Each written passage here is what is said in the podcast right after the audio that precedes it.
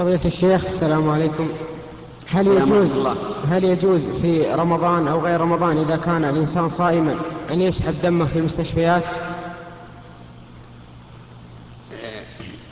السؤال هل يجوز هل يجوز للصائم الدم للصائم أن يسحب دمه إيه في المستشفيات؟ في المستشفيات أو المستشفيات هذا ينظر إذا كان الدم المسحوب قليلا مثل آه، آه، الذي يسحب للاختبار تحليل يعني.